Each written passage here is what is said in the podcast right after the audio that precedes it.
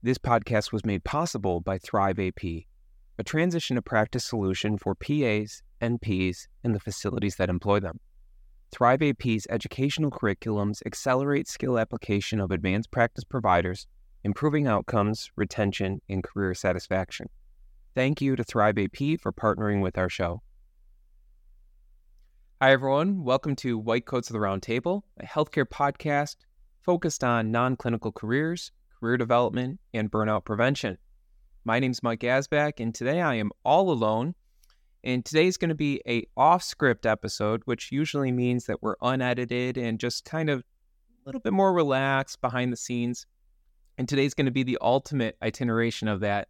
It's the true behind the scenes podcast, and I the reason for that I'll explain in a little bit. So today I wanted to give you a, a little bit of a maybe insight into the podcasting process. I know a lot of people have continued to write into us and talk to us. And one of the big things they talk about is just what does a day in the life look like for John and I? And not only clinically, but also managing our various side hustles and making sure that we're still prioritizing family and personal life. So today I want to take a little bit of time and talk through that.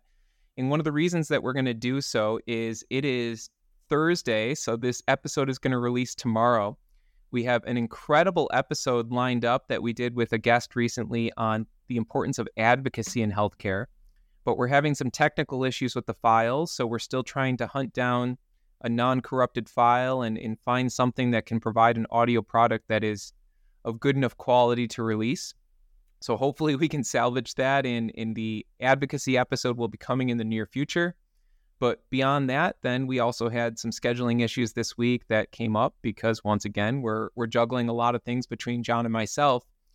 So we needed to create an episode that is somewhat last minute. And I thought this is actually a great opportunity to talk about how we manage everything, what does a day in the life look like, and, and how we, you know, have found meaning and purpose, but also have prevented burnout. Because certainly John and I are both trying to do a lot of things and also do so not at the expense of our stress levels, our sleep, or our personal lives. So, just to give an example today, once again, this is the day before the podcast will release. And I actually just got off a presentation this morning for one of the pharmaceutical companies that I consult for. I gave a presentation to their um, sales force, so their reps, on the clinician perspective of depression. So that was actually a lot of fun. Um, not a whole lot of prep work that went into that. It was more of a fireside chat. So I was able to just speak on the unmet need of depression, what clinicians feel and experience when they're treating depression, what patients may look like, and what the patient journey is. And then also just field a lot of really great questions from different sales reps regarding the role of clinicians and how they can play a role in, in supplement and be educational. Because thankfully, a lot of these companies, um, really their focus at this time is educational. I think we're beyond the days of pharma reps coming in and you know giving you free pens and trying to entice you to write scripts through various implicit or explicit bribery. I think we're really at a role now where they they come in and it's product service. The the reps at least that call on me are there to ask if I need any help with prior authorizations, if I need any resources in terms of access to educational material or recent research or studies that have been published. So it was a really great opportunity as a clinician to hopefully help advance that educational goal for this pharmaceutical company. So that was my my thing this morning. So already I'm several hours into this day, even though it's only 10 a.m. And now I'm gonna try and line up this recording and then get this over to our editor. And then I'm to hit the road and drive over to Massachusetts. I'm giving another educational talk for a different pharmaceutical company tonight at uh, in Amherst, Massachusetts, so over at UMass.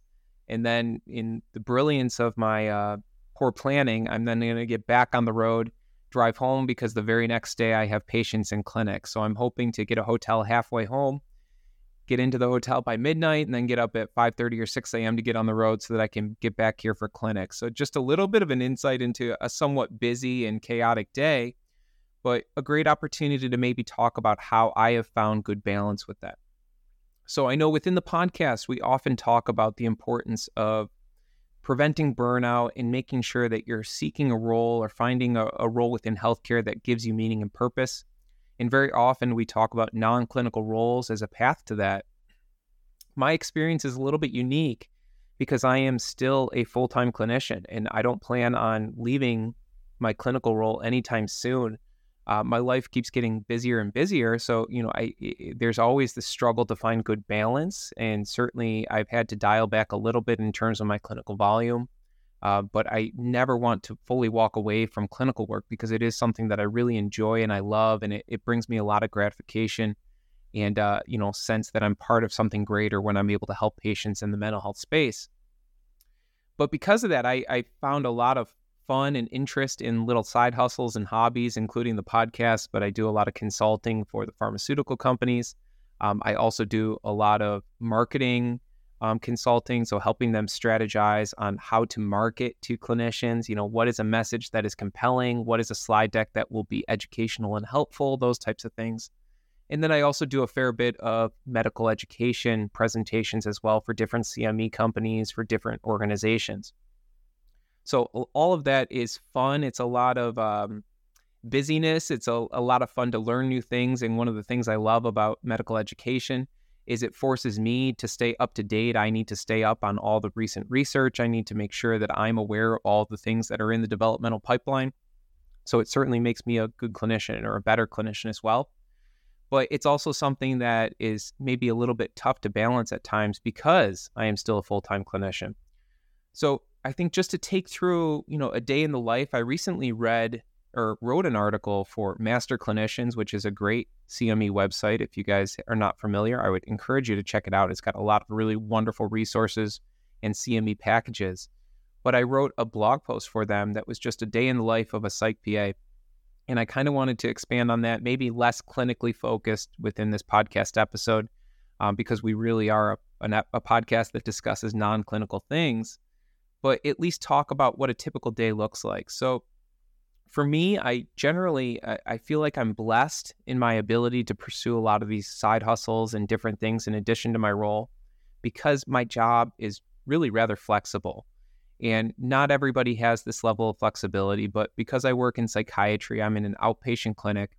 So I work banker's hours. I, you know, my my role in clinic, I'm generally here from 7:30 to 3 seeing patients. So I usually show up, you know, 6:30, 6:45, but I do try and really prioritize getting the heck out of the office as early as possible. I do not like working late nights. So when I was younger, when my kids were younger, I would work four 10 hour days and I wouldn't get home until 6 or 6.30. And when I was growing up, my dad worked a lot. He uh, worked very hard. But one of the things I always remember is as a little kid waiting for my dad to get home so I could say goodnight to him, uh, you know, before I went to bed. It, so one of my pet peeves is I always want to try and make sure I'm home as early as possible. So I thankfully have a job that allows me to start seeing patients at seven in the morning and then finish seeing patients rather early. And now, as my kids are school age, it's really quite nice because most of my kids get off the bus around 3:30, 4 p.m., and I'm home pretty close to that. So that really allows us to prioritize that time from them getting off the bus to dinner time. And now, as we're getting to that stage of life where life is busy with sports, usually after dinner is filled with some level of activity. So I really think that that 4 to 6 p.m. time is a, a high priority, and I'm very intentional about making sure that that's there. But when I'm at work, I, I start early. I then see a lot of patients. I generally, on a normal workday, will see anywhere from eh, 25 to 30 patient encounters.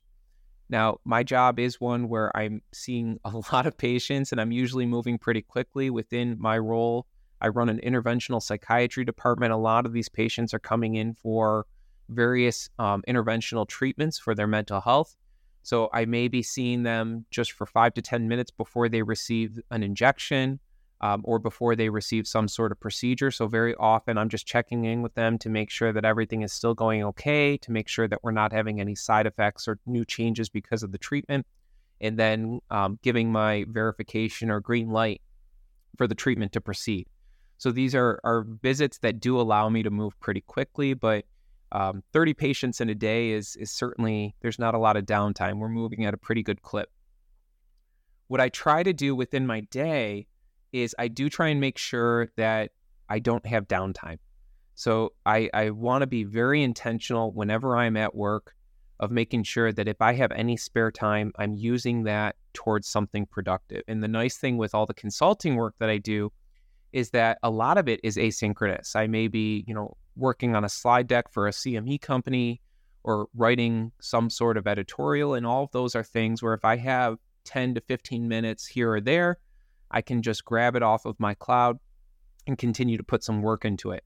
And I really try to work hard to make sure that when I'm at the office, I'm not sitting around doing nothing. I, I don't, the way that I see it is it's a loss if I have maybe a patient cancel and I have a half an hour free in my day. If I'm just sitting there, you know, scrolling Facebook, that's time that I could be using towards some of this asynchronous work to make sure that when I go home for the day, I can actually be home and enjoy some time that's away from work with the family, with the kids. So this means that usually my lunches are working lunches, and that's something that I enjoy. I, I get a half an hour for lunch, sometimes 45 minutes, depending on patient scheduling.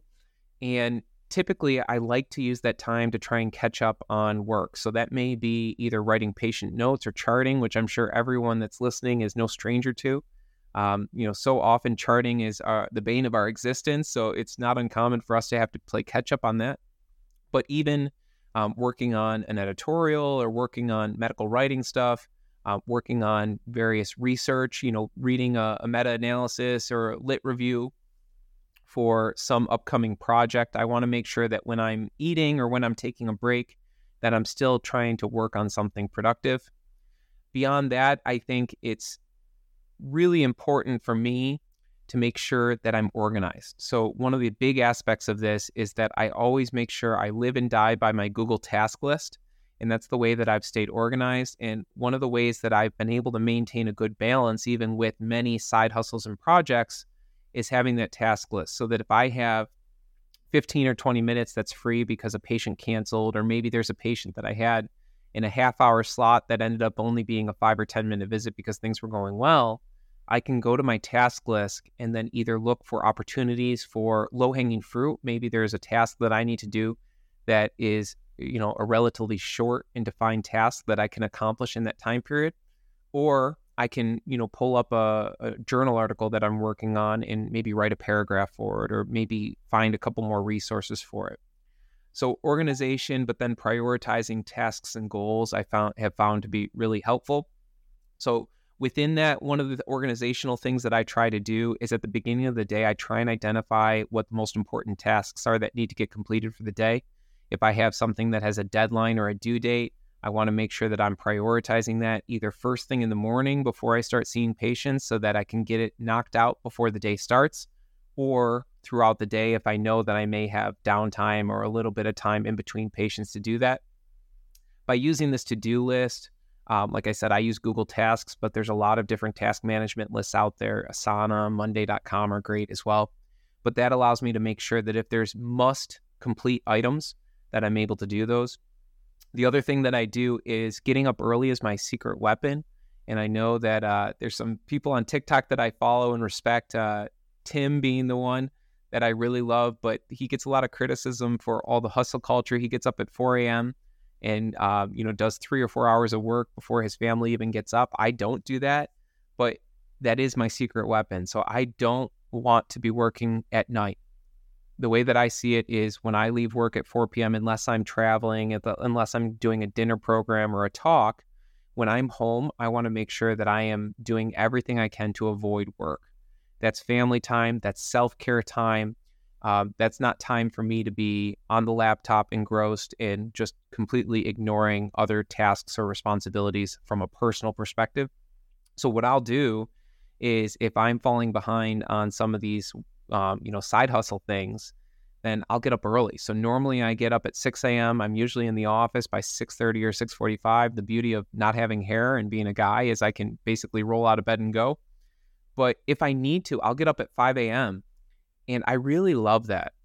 One of my favorite times of the day is if I get up at 5 a.m., whether it be at home, if I'm working on something just on my laptop, or if I'm maybe behind on my clinical work, I may come into the office to catch up. But there's something just so relaxing and magical about, you know, working at 5 to 6 a.m. when no one else in the house is awake with a good, fresh, hot cup of coffee, when the weather's nice, maybe even sitting outside and working. It's just very peaceful. So for me, it's not stressful to get up an hour early, but rather I find it to actually be quite enjoyable. I don't do it every day because I want to make sure that I'm not burning out. Because if I started getting up at 5 a.m. every day, I would probably start filling those that hour with more tasks. And then in the near future, I'd probably be looking to get up at 4 a.m. to try and get all the tasks done. So I do try and only use my 5 a.m. wake up as the in case of emergency break last to get that work done. But that's the way that I've been able to to play catch up if I'm falling behind on my work without sacrificing personal time or family time. So the other thing I think that can be really helpful is I generally, if I have days where I'm not seeing patients the entire day, like today being a great example. So on Thursdays, I don't schedule patients until the week before. We just do consults on that day. And that allows me to put blocks in for meetings, for phone calls. So a lot of times Thursdays end up being my admin catch up time. It's my day where I try and prioritize all my speaking. So when pharmaceutical companies, you know, approach me and ask me to do something for them, I generally will tell them that Thursdays are my day for that.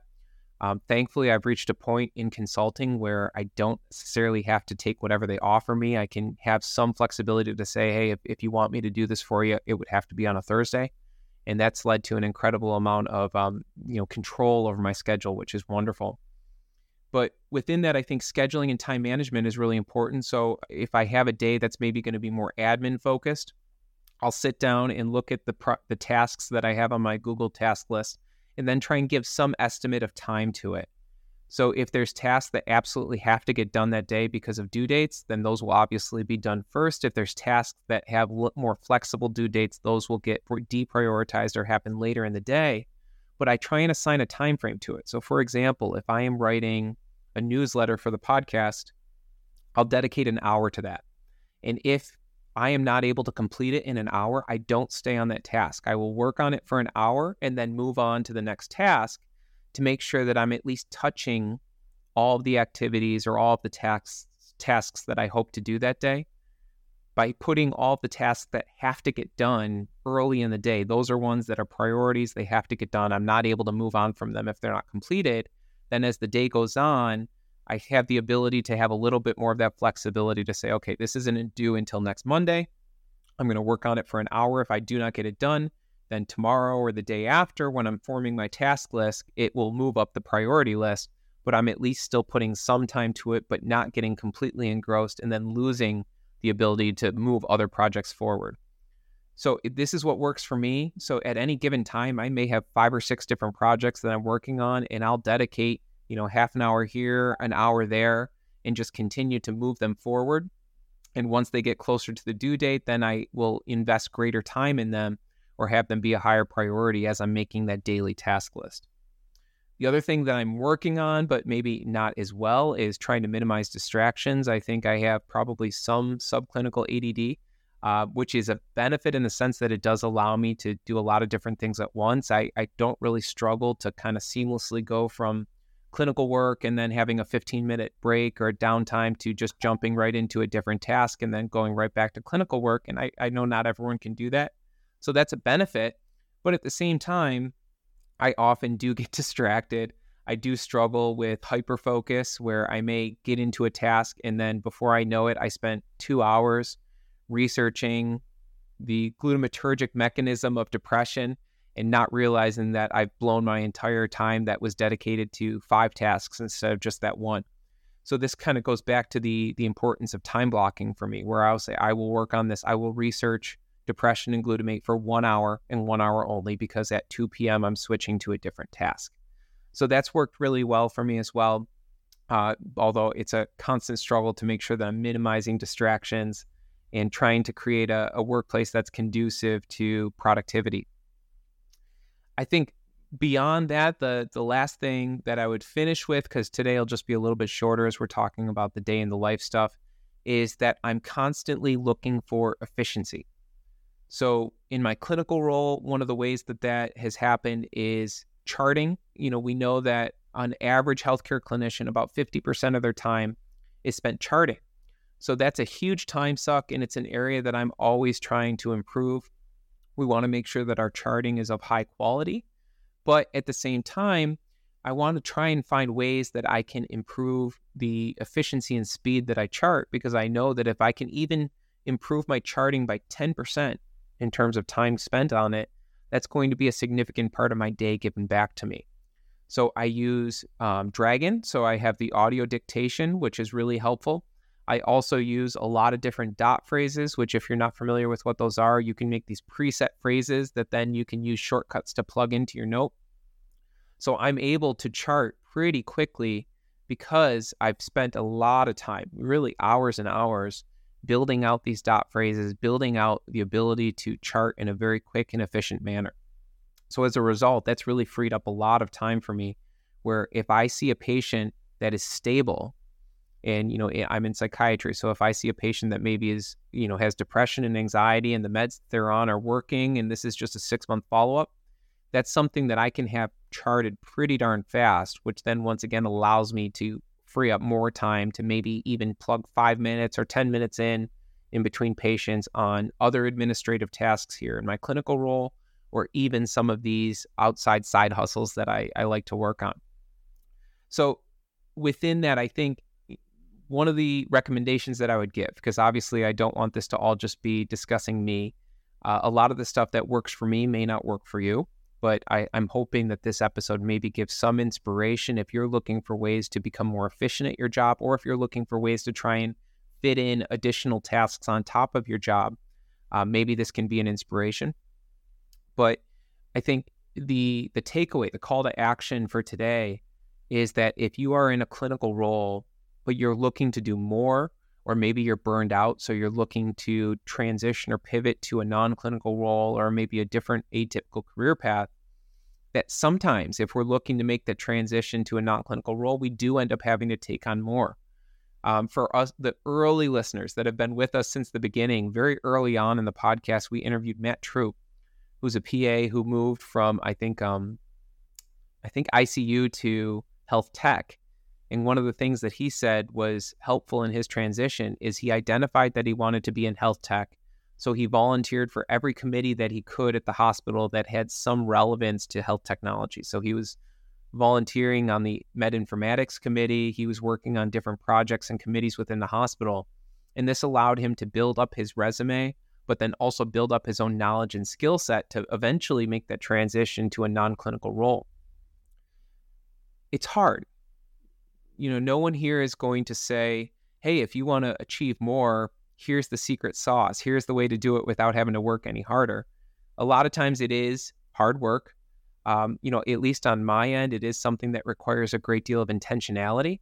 I work really hard, but I also hope that, you know, I am maintaining a good family balance. I, I like to think that I'm intentional about it and I may fall short sometimes. I may not always have the, the work life balance that I want, but I, think about it a lot. So it's something where I'm always thinking about it and trying to make adjustments to make sure that that balance is appropriate for my goals and my desires. But if you are in a full time role, if you are looking to maybe do something additionally, maybe that is to to build your resume, or maybe it's even just because you are you've been in a clinical role for 10 or 15 years and you feel pretty comfortable with what you're doing and now you're looking for a new challenge if you listen to the Betsy Grunch episode, Dr. Grunch said exactly that. She started her TikTok because she felt like she was kind of in a groove from a clinical perspective and was looking for something different and fun.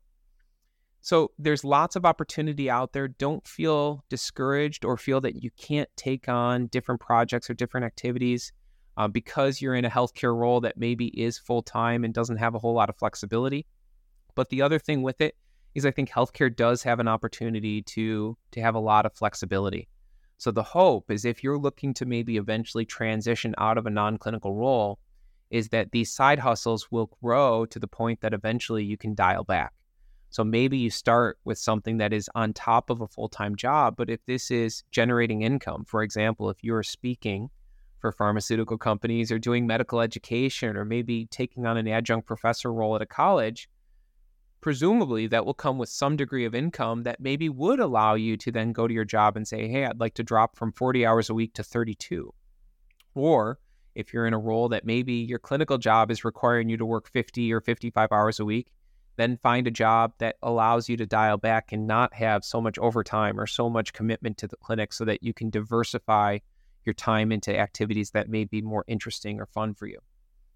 So, once again, I don't know how helpful this is. I, I always like to share my experience, and I know a lot of people have been writing in or asking with a lot of interest of just how to balance things and how to make sure that um, you can find a high degree of achievement and have ambition, but also not do so at the sacrifice of family or at the sacrifice of personal endeavors.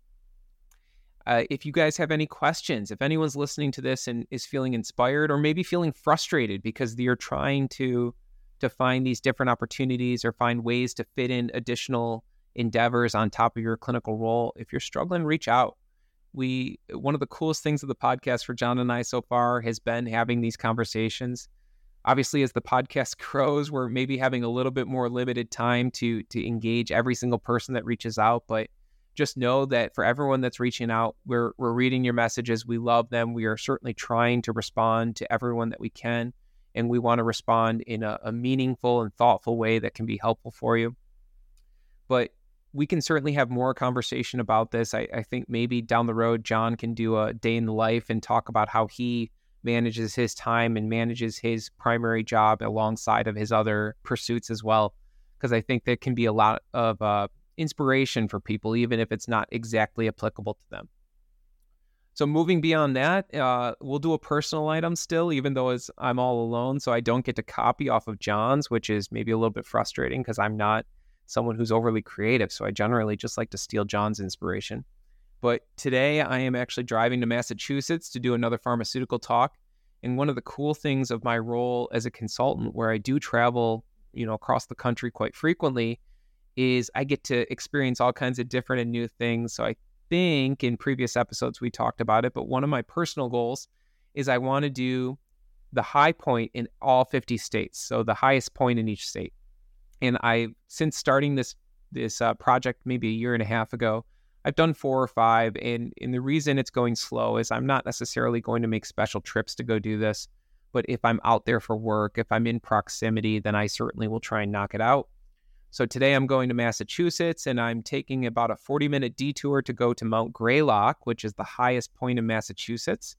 It's a nice, easy one because you can actually drive right to the summit and they've got a cafe right at the top of the mountain. So my plan is to hit it in about mid afternoon, get a nice cup of coffee, maybe listen to a podcast with my AirPods and, and sit for 15 or 20 minutes and then get back in the car and drive to my dinner program where I'm going to like give my educational talk.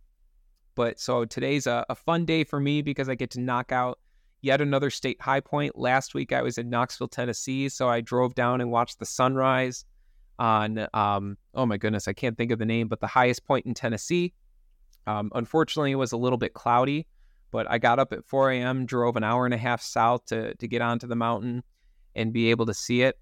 And it was still cool, even though it was cloudy and the views weren't great. It was fun to to have this little project and have something that I'm working towards in terms of a personal achievement that not a whole lot of people get to do because obviously uh, traveling the entire country and getting to see all these spots is is certainly a privilege and a blessing. So that's a, a fun little personal item from my life thank you for all you that listened. I know today was a little bit discombobulated. And like we said, this was very last minute. We've been having all kinds of chaos and technical technical issues, which we're learning is just part of podcasting. You know, if, if you're doing this, there's going to be times where uh, files may be corrupted or guests may forget that they're coming on the show. Or John and I may just have plumbing issues or electrical issues, or John may try to cut his thumb off. So we'll we'll still have to get an update from him regarding the health of his thumb when he comes back on because I'm sure he'll be happy to share that story with the audience. But thank you all for listening and until next week, my name's Mike Gasback and this is White Coats of the Round Table. If you like what you hear, consider giving us a follow and subscribing, even leave us a review. If you don't like what you hear, definitely don't review us. We'll see you guys next week.